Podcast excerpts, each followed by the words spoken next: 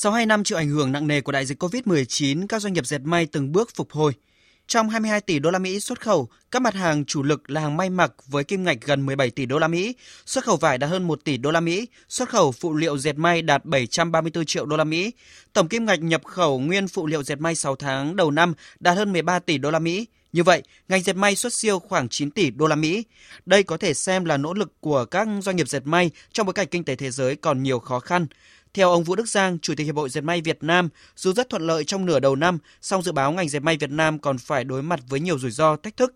Nhiều thị trường là đối tác thương mại quan trọng của Việt Nam vẫn đang áp dụng các biện pháp nghiêm ngặt chống dịch, ảnh hưởng không nhỏ đến chuỗi cung nguyên phụ liệu và tiêu thụ sản phẩm dệt may của Việt Nam.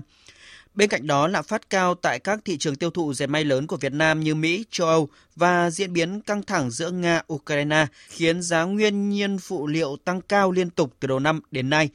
Ông Vũ Đức Giang nhận định để có thể đạt được mục tiêu xuất khẩu của năm, đòi hỏi các doanh nghiệp phải thích ứng nhanh, kết cấu lại thị trường xuất khẩu để không quá phụ thuộc vào một vài thị trường.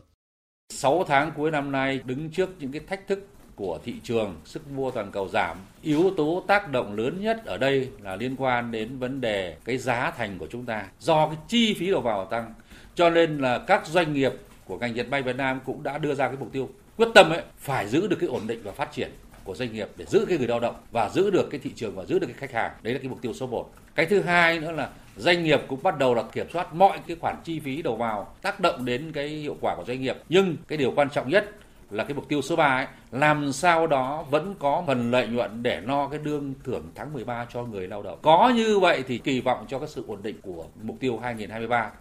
Năm 2022, toàn ngành dệt may đặt mục tiêu xuất khẩu khoảng 43 tỷ đô la Mỹ, đều định sản xuất hướng tới mục tiêu bền vững. Bản thân các doanh nghiệp cần bắt kịp xu thế thị trường, đầu tư máy móc công nghệ chuyển đổi xanh, thích ứng với các yêu cầu của nhãn hàng, tăng cường giải pháp xây dựng đào tạo nguồn lực thích ứng với tình hình khó khăn của thị trường, đặc biệt chú trọng tới nguồn nhân lực thiết kế cho ngành công nghiệp thời trang.